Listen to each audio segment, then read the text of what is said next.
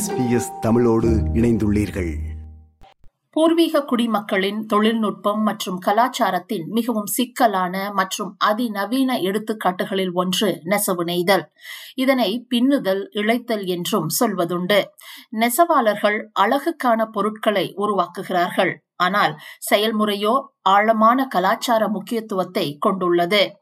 Australia பற்றிய விளக்கத்தின் இந்த விவரணத்தில் அறிவை பகிர்ந்து கொள்வதற்கும் மக்கள் மற்றும் நாட்டோடு தொடர்பு கொள்வதற்கும் நினைவாற்றலை நிரூபிப்பதற்கும் இன்னும் பலவற்றுக்கும் நெசவு ஒரு வழி என்பதை ஆராய்வோம். நெய்த பொருட்கள் அவற்றை உருவாக்கும் பூர்வீக குடியின நெசவாளர்களைப் போலவே வேறுபட்டவை. ஒவ்வொரு வேலையும் முக்கியத்துவம் வாய்ந்த ஒரு பொருளாகும்.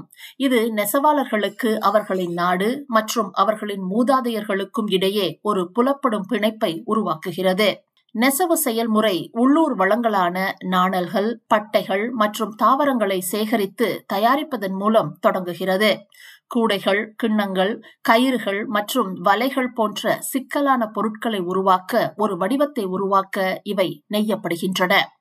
கலைஞரும் கல்வியாளருமான செரி ஜான்சன் வடக்கு நியூ சவுத் வேல்ஸை சேர்ந்த ஒரு கெமராய் பெண். அவர் பதினாறு வயதிலிருந்து நெசவு செய்கிறார். Weaving is just one word in English. In first mother tongue language, there's lots of different words for it because you're actually talking rather about the process and the product. But the actual really significant bit about what we call weaving in the Western is the cultural knowledge that's held in the objects, knowing what plants to pick, what time of year, and also what's available for harvest to eat in a really sustainable way.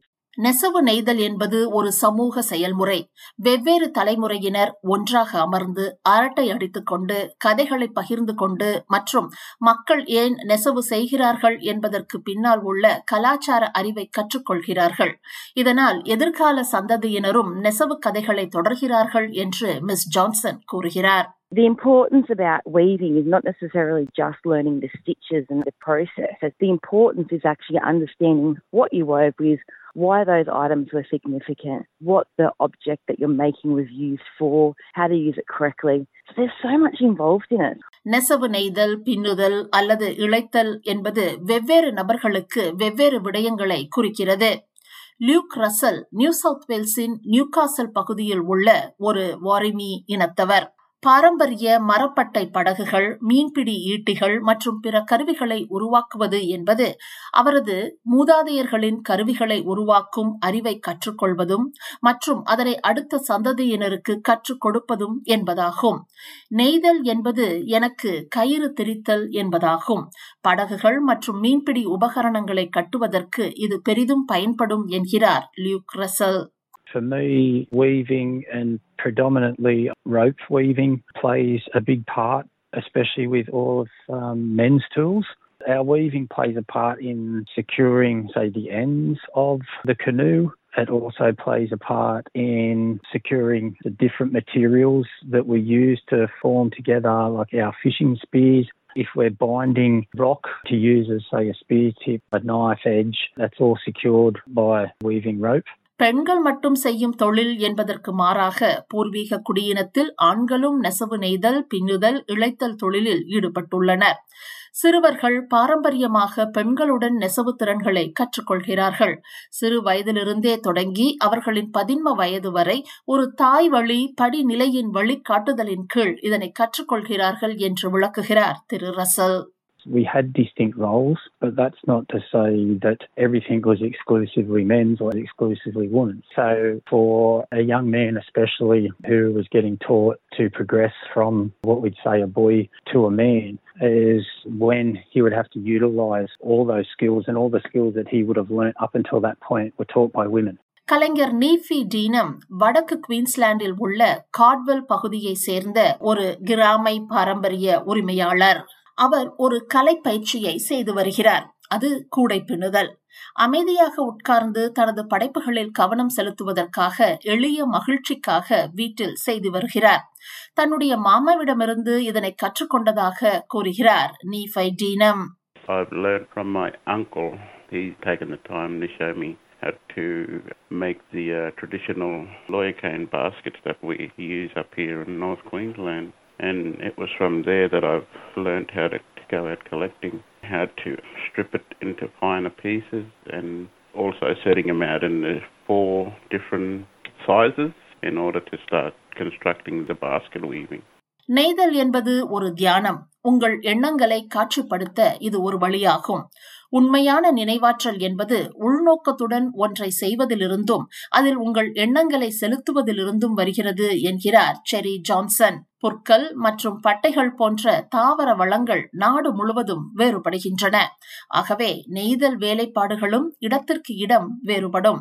ஆனால் நெசவாளர்கள் தாங்களாகவே தங்களின் சொந்த திறமை மற்றும் கையொப்ப பாணியை தங்கள் பொருட்களுக்கு கொண்டு வருகிறார்கள் என்று மிஸ் ஜான்சன் கூறுகிறார்.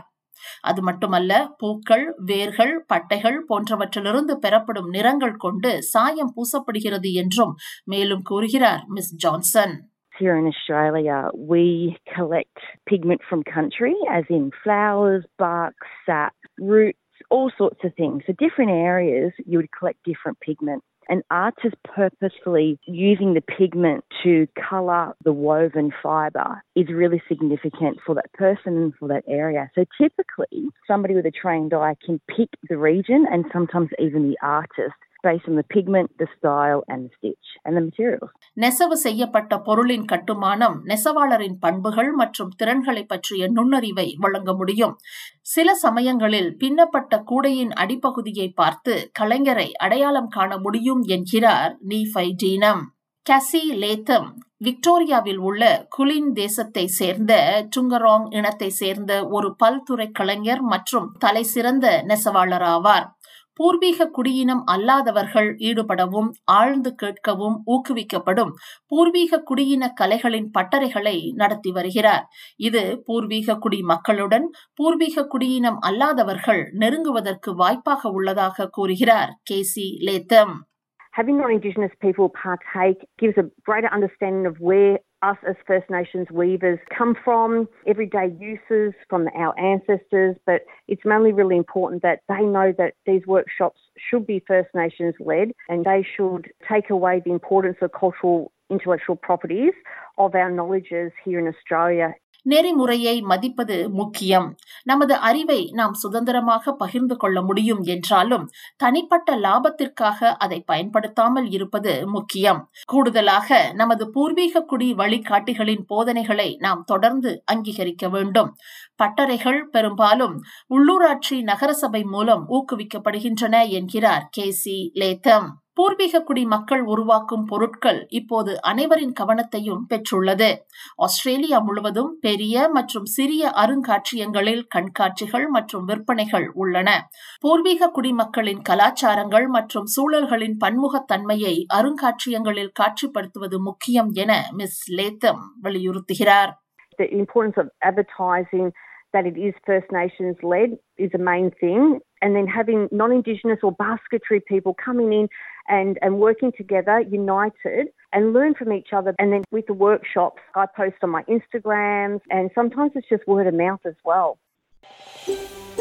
இது போன்ற மேலும் பல நிகழ்ச்சிகளை கேட்க வேண்டுமா Apple podcast Google podcast Spotify என்று பாட்காஸ்ட் கிடைக்கும் பல வழிகளில் நீங்கள் நிகழ்ச்சிகளை கேட்கலாம்